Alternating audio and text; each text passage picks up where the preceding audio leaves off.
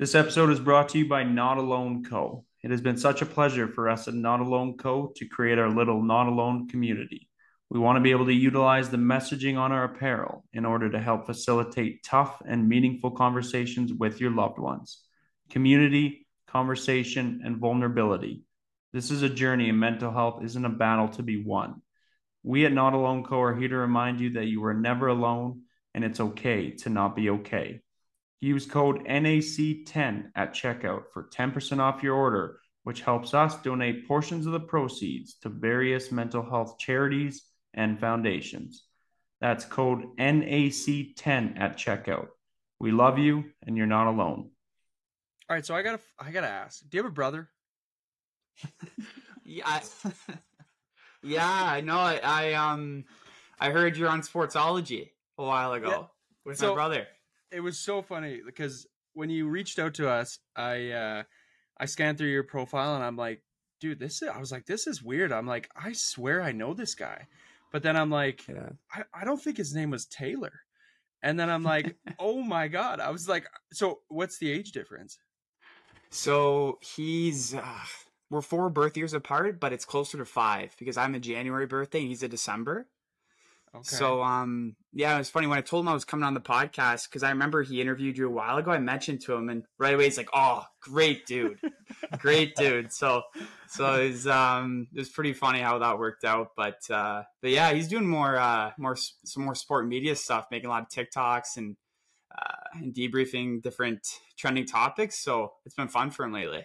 Yeah, I saw that my favorite TikTok of his is that one of the dads in the corner. I think that was him, right? Where he like yeah. does like five different poses of like a classic hockey da- hockey dad watching from I, the I think corner. I've seen that one. yeah, I saw that one. I was like, yeah. I, I, can't remember which one it was, but my dad was like the epitome of the one. oh, there's uh, there was the stretcher, there was the the glass banger, there was uh, arms crossed with the aggressive gum chewing. Oh, there was a bunch. That was, my dad's the arm cross, aggressive gum chewing. Especially if I wasn't playing well, like I would know. I, I like the harder he was chewing his gum, the oh, yeah. worse I was playing. Yeah. My oh, dad, yeah. my dad usually like he would be if things were good, he would kind of just be nonchalant. But as soon as he was into it, and you could tell when he was into it, it was either a really good game or a really bad game. He would like yeah. put his elbow on the glass, like where it meets the glass, and like just like put his hand right here and just like showed no emotion. and I was like, okay, I gotta either figure it out or I gotta either keep it going. But anyways, Taylor, yeah, uh, yeah. it's a it's an absolute pleasure to have you. Um, and uh, yeah, I, I guess we kind of just wanted to start with you know where you at now and like what's uh, what's been going on. Yeah, absolutely. So so presently, I'm just um, I'm running a company called Upper Mentality where I do mental performance consulting for uh, a wide range of athletes, predominantly hockey players uh, from professional right down to youth sport, just helping them learn the mental skills I, I wish I knew growing up, you know, just how to build confidence, uh, what mental toughness really is, etc. Uh, so I've been doing that since I finished up grad school, as well as during grad school. But I've I really started to, um, well, I had more time in my hands, so I started to really market it more and pour more time and effort into it. And you know, I'm really excited to see what's uh, what's next for Upper Mentality why why the mental health space? What's uh, like sport background? Maybe give us your sport background and like is this something that you've always wanted to do or as you sort of kind of experience these different um, emotions and whatever like to your own sport? Was it more of an interest as you start to learn more? Yeah that's a good question. You know growing up, I you know I always played hockey. Uh, never never had the wheels to play at a super high level. I was you know we talked about the hockey dad gestures. For me, it was always this one: move your feet, move your feet, uh, kind of thing. But um, but yeah, like for me, like just as I as I started to realize that you know hockey wasn't going to be something I was going to do long term, and just became more for fun. Really in high school. Um, I just I, I, knew I wanted to pursue a career in sports. Now, what that looked like, I wasn't quite sure because for me, it was like, oh, like, do I want to be an agent? Do I want to be a physiotherapist? And, you know, I came across sports psychology and I'm like, this is really cool. I get to work with athletes, but also like help coach them and, and help them work through maybe problems or issues. And, and that really appealed to me just because growing up, I, I was always that person who people knew they could come to if they needed to talk about something. Um, and so I, I did my undergrad in sports psychology, um, got my first taste of consulting uh, in my fourth year, and then decided to go on and do a master's and you know go on to become an accredited mental performance consultant where my work is subclinical so I, I i'm not qualified to to work directly with mental health. However the mental skills i teach can also have a positive impact on uh, an athlete's mental health uh, but um but yeah i don't know i just i just think growing up like i was never one of those players who always had a spot on the team. Like I always had to fight for any opportunity. And just if I would have had a better understanding on again like how to build um, whether it be confidence or mental toughness or you know why mistakes actually have value and why taking risks is important, it just would have made that that much easier for me. And that's something that I think really drives me when I look to help um, different players these days. And so, especially like once you're getting into this space, and um, I think you were pretty zoned in on sports instantly. Like, what? Yeah. I mean, you grew up on teams. You were able to experience sport, but I guess like what what is that one thing?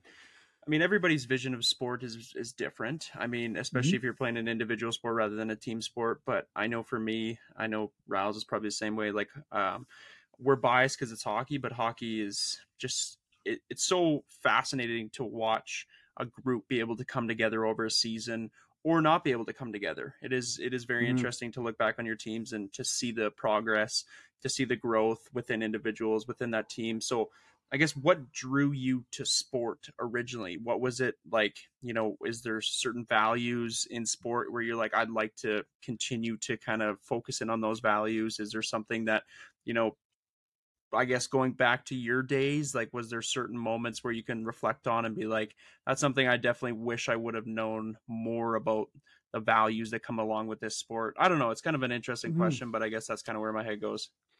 Yeah. In terms of why I'm drawn to sport, I think it's just been it's just been something I've always been passionate about. You know what? You just I I never really had to be forced to go do those extra skates, and obviously I had the privilege and the accessibility to you know play a lot of hockey on top of um, just the regular registration. So for me it was just always a passion and i really i think back to some of my earliest memories you know hockey night in canada mats sundin on the leafs right? Like i'm really going back here. I'm age, aging myself a little bit. Are you are you um, a toronto guy? Like are you are you from the toronto area? Yeah i'm from the gta yeah, yeah, okay. yeah. so grew up uh, just about 45 50 minutes north of toronto for most of my life and um, so yeah that, so i think that's one of the things that just i was always drawn to in that perspective but um and so i guess like to follow up that was kind of a stupid question anyways i'm gonna i want to follow up and just see like you know now that you're that you are focused in on sport is there you, I've seen that you work with younger kids. I've seen that you work with NCAA athletes over yeah. this over this little course lately is there a certain age group that you you know you want to key in on or are you kind of just oh, like okay. i i like to learn about an ncaa athlete struggles as much as i like to learn about a u13 kid struggles like is there obviously you're going to learn so much from each age group but now mm. that you're in it do you want to key in or focus in on a certain age range or demographic or anything a good question. Yeah, I'd say I re- probably resonate best with um, adolescent athletes. So whether that be, you know, U 14, 15 and up, right up to, you know, junior college and even into pro. Um, but I think there's so many lessons and so many values you can really learn from the younger kids. Like some of the greatest things I've learned from kids or some of the things they say, like I learned from a U12 player or a U13 player. They just see the game so much differently. Um, you know, I was even talking with one athlete recently and you know he mentioned to me that sometimes it's hard to have fun because you know when parents are taking it too seriously in the crowd right? And or how um, it becomes really challenging when you have a coach and, and a parent telling you two different things right? Like you have maybe a parent who's i'm sure they have the best interest of their kids in mind. They're not trying to do any harm but when you have a parent telling you to do one thing and then a coach telling you to do another thing it becomes challenging right um, so I, I sorry, long-winded way of saying um, I do like adolescent and older is what I really zone in on. But you know, I, I have worked with and continue to work with plenty of U12, 13 players, and sometimes younger. it's, it's got to be a bit of like a different approach too to the conversations, right? Because like. Mm-hmm. from that young age, it, it seemed like to me, it seems like hockey, like playing hockey at a very high level, where like say the kid's dream is to play in the NHL. It, it's just like a it's a really hard thing to achieve. So you Mhm. have to keep your doors open to other things too, right? And that's a hard message I, I feel like to send across to a kid who really is trying to push. And that, I to me, like when I when I was reading your background and it, and it was talking about like professional of all the way down, I just thought right away like I wonder how he approaches the different conversations and what his pillars are, are that he like leans on as he goes into those conversations based off the age that he's Mhm. talking to. hmm Yeah, and I, I think it's definitely different working with really young athletes opposed to adolescent and pro from my experiences. With younger athletes, you have to be have some more energy, be more upbeat, you know, kind of be a little more fun. Older athletes tend to, conversations tend to be a little more serious, more more more collected. I just find they respond to typically respond to different uh, levels of energy in that way. But in terms of those pillars, though, honestly a lot of the different strategies i use i i teach the same way i might i might explain it differently or for younger athletes i might draw it out more but one big message that i always come back to no matter the athlete is athletes need to stop waiting to feel confident to get things done Yeah. athletes waiting to feel confident holds holds them back because you know you, you guys you guys both know you guys have both played hockey at a high level if you wait until you feel confident to do something then you'll never get anything done at all Yeah. or or maybe I shouldn't assume. What do you guys agree with that, or No. do you? It's it's so crazy too because as soon as I looked at like your your your page and some stuff about like risk taking and I saw one clip of Donnie Granato who's like an such an amazing coach in person. Um, it wasn't it's not the clip that applies to this topic, but the one I'm thinking of is when he talks about Tage Thompson and he's Mhm. what the message that he told Tage about like Tomer, you're a goal scorer in this league, but like don't wait for it to happen. You are like go out there and and do it. And and when you apply it to risk taking, like I know for me, like as soon as I do something on the ice that translates into a goal scoring chance or some like something exciting happens, Mhm. I I feel like I'm in the game and my confidence shoots up, and then I'm in that flow state, and and the game becomes way easier.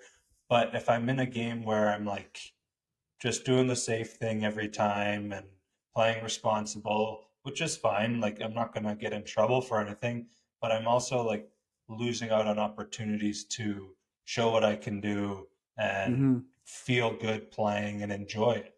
So those are some of the things that stuck out to me. And um, when you talk about risk taking, it for sure, it's it's a fine line though, right? Like you you can't be Mhm. too much of a risk taker where now it's starting to hold your game. So um, I'm, I'm, does that come into play in your sessions, like how to balance risk taking versus too much of it where you're now hurting the team? hmm All the time, honestly, all the time, and you know, it's it's interesting because, like you said, you don't want to play super super risky where you're you know throwing pizzas up the middle multiple times a game and turning pucks over all the time. But it's that fine balance where you're smart about when you do take your risks. And and this this whole this concept of risk taking comes from um, a, a friend of mine and a, and a mentor, Dr. Cassidy Preston, where he talks about how there's four zones to risk taking and it starts with too safe and gradually works from more safe to smart assertive and too risky. And so ideally for athletes to make their greatest impact, you want to be in that smart assertive zone where when you see an opportunity, you take the opportunity and also sometimes dip your foot into being too risky. Because we have to accept that, yeah, you're going to have really bad turnovers sometimes. You know, you might be on the wrong side of the highlight reel, but if you're never willing to take those risks, you're ultimately limiting your potential impact. And so, really, what is more risky? You know, Riley, I know you were just talking about it a bit here, where it's like, sure, you won't necessarily get noticed for the wrong reasons, but you also are limiting your impact, right? If you if you never take risks. So, what's more risky? Is it the uh, the long term effects of n- never taking risks, or is it those odd moments where maybe you really mess up? And in my mind, I always have to, in, in the way I approach it, is long. It hurts you a lot long term. And that's something that's really hard, I find, for a lot of athletes to grasp. However, they have to seriously recognize that making mistakes is okay. And part of that onus is also on the coaches and, and parents to understand that as well. Because, you know, I could be in a session with an athlete and and explain to them, you know, how, why being playing more risky is important and how it can help you. But if you have coaches and parents telling them, "Oh, don't don't make mistakes today. We have to have mistake-free hockey. You can't mess up. This is a must-win game." Oftentimes, the work I do can just get thrown out the window. Right. So yeah. mm, I got a question that kind like kind of relates to risk, kind of doesn't. But uh, I want to talk about COVID. Like I uh, mm. I've been fortunate to now, you know, coach for the past couple of years, um, 11 and 12 year olds, and I don't know if you find this the same, but I obviously the youth I think was more deeply impacted by COVID and more deeply impacted, whether it's socially, whether it's, you know, confidence based, whether it's self esteem. Mm-hmm. I think there is a lot that now I understand more about how, you know, that time away from the rink, that time away from that social aspect in the dressing room, that time away from all of that really did. It's a profound effect on these kids that are still trying to, you know, still trying to f- figure it out themselves. So, mm-hmm. how I guess obviously you would have had some work uh, maybe before COVID, and now you know even after COVID, working especially with these younger kids. Like, how do you how do you begin to offer that reassurance and offer that confidence that they need? Because I know from my experience, like I don't know what it is, but I do find that our youth needs a little bit more reassurance that mm-hmm. you know mm-hmm. they are allowed to make mistakes and they are allowed to go out there and have fun and they are allowed to be themselves and they are allowed to you know just be them and make mistakes and all that mm-hmm. so i mean how do you find that covid has impacted especially our youth in the game yeah it's a good it's a really good question and it's it's something i actually haven't been asked in a while so i, I really appreciate that question you know One thing that I, I tend to come back to a lot is just how much of the prime development years were taken away from a lot of kids, you know, during COVID. Um, and particularly how that can har- harm, you know, kids that are working towards those specialization years of, you know, you 14, 15, 16, where there's kids that want to play at a high level because they want to get noticed, but then they, they took a whole year off of hockey and then they get onto a AAA team per se, and they're not playing much and so I, for me, a lot, a lot of it is about just some kids I think are just going to be behind because they haven't had the opportunity to to make those mistakes and to get those reps in. And so to me, a lot of it is going to be about skill development, but then also just about making sure that these kids are playing. You know, like I'm curious what you guys have to say about this, but you know, you, you don't have to play AAA when you're when you're 13, 14 to me, no. oftentimes it's far better off for a, kid to play double A, play in all situations, than play three shifts in a game, a game in triple A. I, I like that. And I couldn't agree more on the fact that, you know, wherever you end up after tryouts, I think it's important to just still value your development. And especially if yeah. you are getting more ice time, more opportunity. And now I kind of w- want to flip the coin and ask you it relates to this, but even like other sports. I mean, we've okay. had quite a few conversations with people about other sports, and um, I know now. I don't know. I don't want to relate it to even just like me growing up, but I mean, I played lacrosse. I had buddies that played spring hockey. I had buddies that played baseball. I mean, it is interesting now, and I don't know if it, I just see it the one way now, where it's like it's hockey, hockey, hockey, hockey.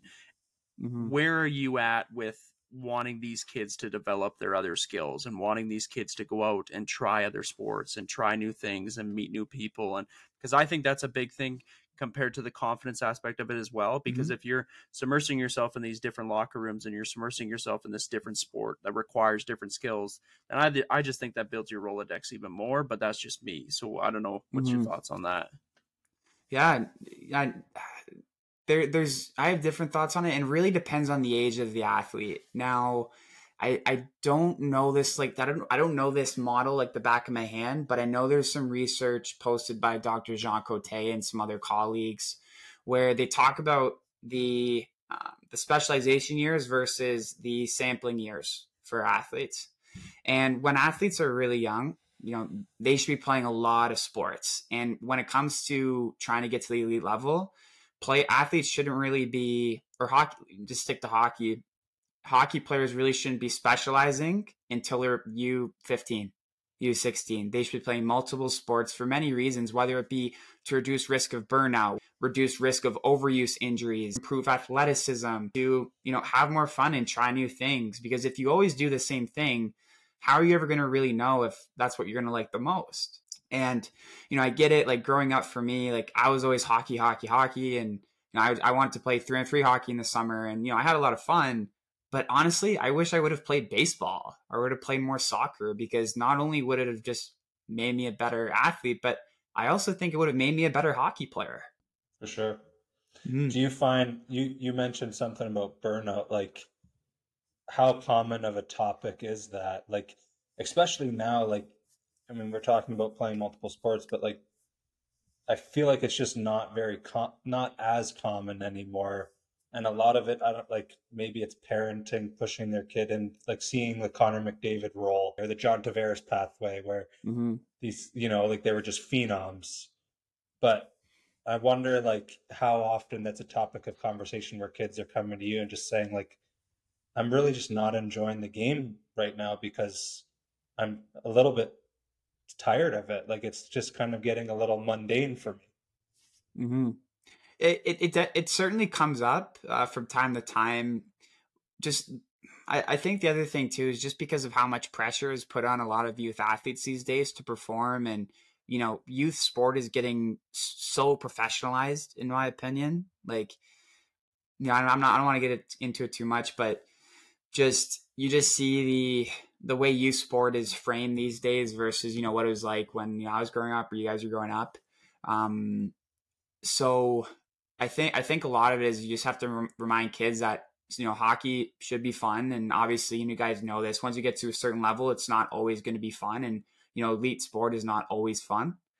But you know as they're growing up, it's just important for them to just make sure they're enjoying the game and understanding that it's there's no harm in taking a break. You know, there's there's mm-hmm. no harm in having to recharge. It's just similar to you know, there's an analogy where, you know, we wouldn't let our phone get to 1% most of the time, but why do we wait for ourselves to get to 1% or 0% to make something happen? That's wow. a great, I've never, I've never heard that before. I like that. Yeah. That's, that's... a good, it, it's a good segue because we wanted to talk to you about professionals taking a break or like NBA load management. Like mm. it seems like it's ruffling a lot of feathers in the sports world and it seems like a lot of those people that are bothered by it are maybe a bit like old school mindset.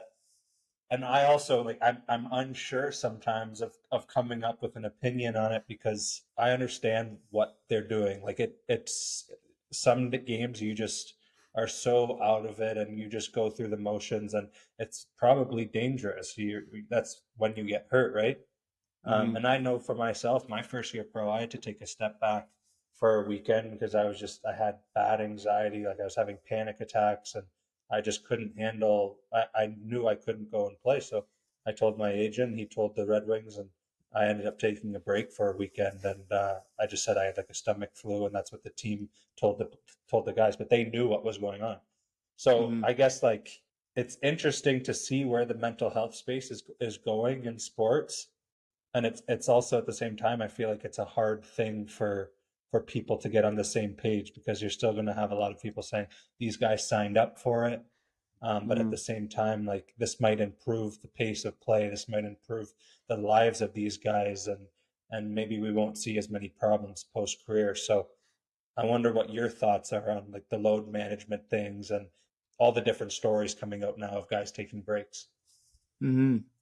Yeah, you know, I I think it's it's important to remember too that science has come a long way since maybe the old days and you know um, so if teams are making evidence based decisions and you know they believe that that's going to help the athlete not only thrive you know whether it be on the ice or on the pitch or on the court but also just help them live happier and healthier lives because that's something that gets lost a lot is the fact that athletes are human you know as much as yeah. we may believe athletes are superhuman because of the incredible things they can do in their sport. They are human at the end of the day. They have responsibilities. They just like we do they got to go get groceries. They have to pay their bills you know they have to do all those things. Um, and so to me uh, i don't have an issue with load management. If it's something an athlete really needs and by all means. And you know even riley on that note you were saying about when you had to take a break with the red wings you're starting to see more athletes be more open to those those realities of needing to step away from the game. I believe it was uh, the Penguins prospect was it Poulin who took Yeah, a break Poulin. recently because of his anxiety. Mhm. You know, so and you know stories like that, and you know the courage of that of those athletes to come out and, and say that outright just makes it really normalizes the conversations and makes other athletes feel like it's okay to not be okay sometimes. And that's and a guy like Poulin who was a first round pick not that long ago. Yeah, yeah, for sure. Mhm. So I say it in my speaking quite a bit. I mean, Mhm. mental health, mental fitness, mental skills. I mean, it is a, it's a, it's an uncomfortable space. It's it's difficult. It's challenging. You know, you're bringing your vulnerability out. You're you're wanting to work on something that you don't normally work on. It's it's hard for a lot of athletes, especially to you know break into that space and want to break into that space and want to have those conversations Mhm. what is it i mean coming from a, a performance coach coming from that side of things and you know wor- working with the front necks i mean what is it on your end that you hope that other psychologists and mental perfor- performance coaches are doing especially with athletes. I think i mean i read a bunch of your testimonials and it seems as though communication's big for you you know developing that trust early. But what is it that at least for you do you hope that you know for your clients especially but other people as well? Like what do you hope that these conversations are bringing about? What are you trying to Mhm. develop at an early on especially when these athletes are hesitant about going into this space Uh, to me, the, the, the very start of the work is all about rapport building and just really building that relationship and that trust. Because there's going to be you're gonna have athletes who have different opinions and different views on um, on you know how how open they are about their work. Like some athletes wouldn't really care if people knew they worked with a mental performance coach. Others would not want a single other soul knowing. And so, really respecting their confidentiality and building that trust and that rapport is easily the most important thing at the start, in, in my opinion. Now, as I continue to do the work and build that relationship, something that I'm very big on personally in my work is I want my athletes to know that I always have their back and that if they ever need anything, and, and seriously, they can shoot me a text and give me a call because it's important for them to know that. Because oftentimes you have athletes who sometimes feel like they're on an island and that they don't have that support system. You know, maybe they've moved away from home or maybe something's going on. So, uh, to me, again, the the building relate building relationships, building that rapport is important at the very start. And I feel like just about any mental performance coach would tell you the same thing. But also just having athletes know that you have their back if they need something, I think does wonders for the quality of of the sessions and really just the the quality of the work. If it's if it's personally I've talk about, but have you guys ever had you know experiences with mental performance coaches on the teams you've played on or I I never have really used someone through the team, which was just like a personal decision. I, I use like sports psychologists outside of the team. I use a life coach now, who now is he he's works with probably ten to fifteen other NHL players. I never really was intimidated by letting my coaches know because my first experience went really really well. Like right when I like I said, I had this this weekend where I stepped back. I was in Grand Rapids, like part of the Wings organization, but Mike Babcock was the head coach. Um, and when I told the the staff that I had this issue and that I was dealing with some things, I went to a psychologist. He told me that um, sounds like I was dealing with some depression. Uh, they were all hands on supportive.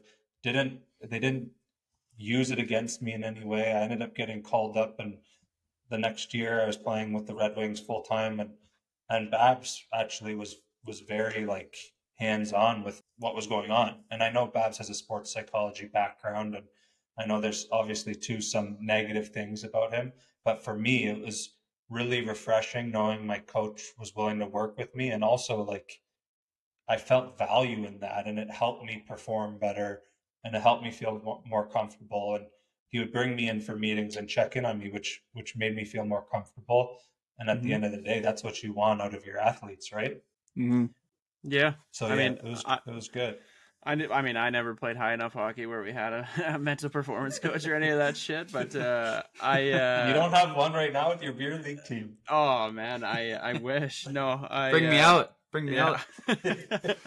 yeah, can we pay in beer? Yeah. Um I, I mean I work with a psychologist and or I guess a therapist and um and I think even for me I think the biggest thing is you know like making that appointment and like I think it probably relates to your athletes as well like the hardest hurdle for a lot of people is just like actually taking the time to like make that appointment and like sending that email and making that phone Mhm. call and then obviously once it's booked it's like okay well it's booked. Like I need to hold myself accountable and I need to go.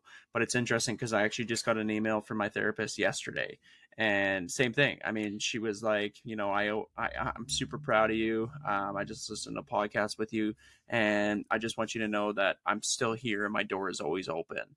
And I think that's Mhm. something that is just like, oh, like it's so good to hear from you and and i i i'm sorry that i haven't maybe been around as much and i am but that's exactly what it, it's all about it's just like that open communication and that open door policy and i mean she's amazing and she's somebody that you know i'll, I'll forever um, hold such fond memories of because she was able to bring me out of my shell and and do a lot for me um, and not just Mhm. because of hockey but just because obviously life and trauma as well but um, yeah i mean I, I don't got much else on that, but it's just uh, it is fascinating how much you know that that communication, but also like that good challenging. I think I don't know if you feel the same way, but I think there is a certain amount of challenging these athletes and challenging uh, these patients or challenging these individuals. I think that really does come into play, and I think that's Mhm. something that you know I find as though my therapist did such a good job of of you know when I would go on a, a tangent or I would ramble on about something, you know she would look me in the eyes and just challenge me in that space and challenge me in that moment. And I don't know if that's something that you like to do as well with your kids, but I think there is a healthy amount of, you know, healthy amount of, okay, I'm going to challenge you right now. And I think there is growth Mhm. that can come in that. So I don't know if you want to touch on that. So I actually love that. And I think there's a lot of value in challenging your athletes. And that actually ties really well back to the importance of building relationships and building rapport because when you do that and you build that trust and you have that relationship, that makes it that much easier for athletes to be open and receptive to having difficult conversations. You know, imagine the first time you meet your therapist or your mental performance coach, they're challenging everything you say. You know, it's athletes are probably more likely to get defensive and, and withdraw and you know but versus if you have that relationship and you can have those more difficult conversations um you know just makes it makes the work that much easier so definitely there's there's a time and a place to challenge your athletes and clients and i think it's important to be perhaps selective about when that is um, but you know if you can do it in a healthy amount and you know ensure that you have pretty good rapport before you do that um, in my opinion it it can do wonders Are you a reader at all? You must be. You must, right? Am I? I love reading. Wrong of me to but yeah. no no did six years of school i, I hope I i, like reading say, yeah, I was gonna say that would be. This is kind of Yeah. a dumb question, but I'm gonna ask it anyway. Um, my life coach recommended a book that stuck with me, and I don't want to say changed my life, but that it's that's pretty dramatic. But it definitely allowed me to sort of take a look in the mirror, and and, and I learned some good tools from it. Leadership and self deception. It's called. I don't know if you've ever read that one, but the basis of it is just like how much your brain wants to be right in so many situations. Mm-hmm. So when like you aren't playing well, your brain goes right to like, well, it's my coach's fault. He's not playing me enough, or it's my line mate's fault because they aren't finding me enough, and it's so and so's fault, whatever, whatever. Rather than like learning, it's hard to do, but you learn to sort of start feeding your brain more positive food and and you kind of focus in on yourself and what you can do to make the situation better um, communicate with your line mates more tell your coach maybe Mhm. some things that you're thinking rather than just building these thoughts up in your own head about how he's perceiving you and then starting to hate him for it or starting to think he's like he's he's um, taking something out on you or he's treating you some type of way. And it really like it, it really was interesting because those things happen so much and i'm sure you hear that a lot of conversation about like i'm not getting enough ice time and i'm not playing with the guys that i want to play. So it is nice to hear that that's a focal point for you that maybe sometimes i mean it's a it's a tough way of putting like take a look in the mirror it could be you but it is it's it's the case a lot of times so i like that So Riles has left us, um, but at the end of the day, I think uh, I, you know, Riles and I just appreciate the fact that you are doing what you're doing. And I think that is a profound thing because, like we said before, youth sports is it's gone crazy. And I mean, there's a lot to it. And the fact that you are willing to work with these kids, um, and not just kids, I mean, NCAA athletes as well. I mean, they're going through it, and it's, I can't even imagine, you know, playing at that level. And, um, but I know that Riles and I, you know, you covered everything, man, and we uh, we just really appreciate the fact that you know you came on and you wanted to come on and appreciate what you're doing, especially with just in your work in the mental health space because we touched on it. I mean, it's uncomfortable, it's difficult, um, but uh, the fact that you have a love for this and the love for the mental skills and a love for the fact of yes, hockey is predominantly a physical sport, there's a lot of mental that goes into it and mm-hmm. if you're not at a good state mentally and if your well-being is not well then i mean you know it you deal with these athletes um, i just hope that these kids are taking the time to take care of themselves and i think it, the biggest thing is we appreciate what you're doing so i mean taylor once again um, thank you so much for coming on and thank you for sharing your your knowledge and your wisdom with us mm, oh pleasure is mine. Thank you as well. You know, you you and Riley are both doing great work yourselves, and um, you know, you guys just keep doing what you guys are doing, and you know, I'm sure it's only up from here. So appreciate you having me on, and I'm I'm looking forward to listening to this once it's posted. Much love, brother. Appreciate it. This episode is also brought to you by BioSteel. Zero sugar, essential electrolytes, great taste, and pure hydration. Join the likes of Connor McDavid, Alek Manoah, Andrew Wiggins, Brooke Henderson, and Patrick Mahomes on the BioSteel train. It's time for you to try BioSteel with our SYM25 discount code that will get you 25% off at checkout. Yep, that's right. I will gladly attest to this being the best hydration drink on the market. SYM25 at checkout.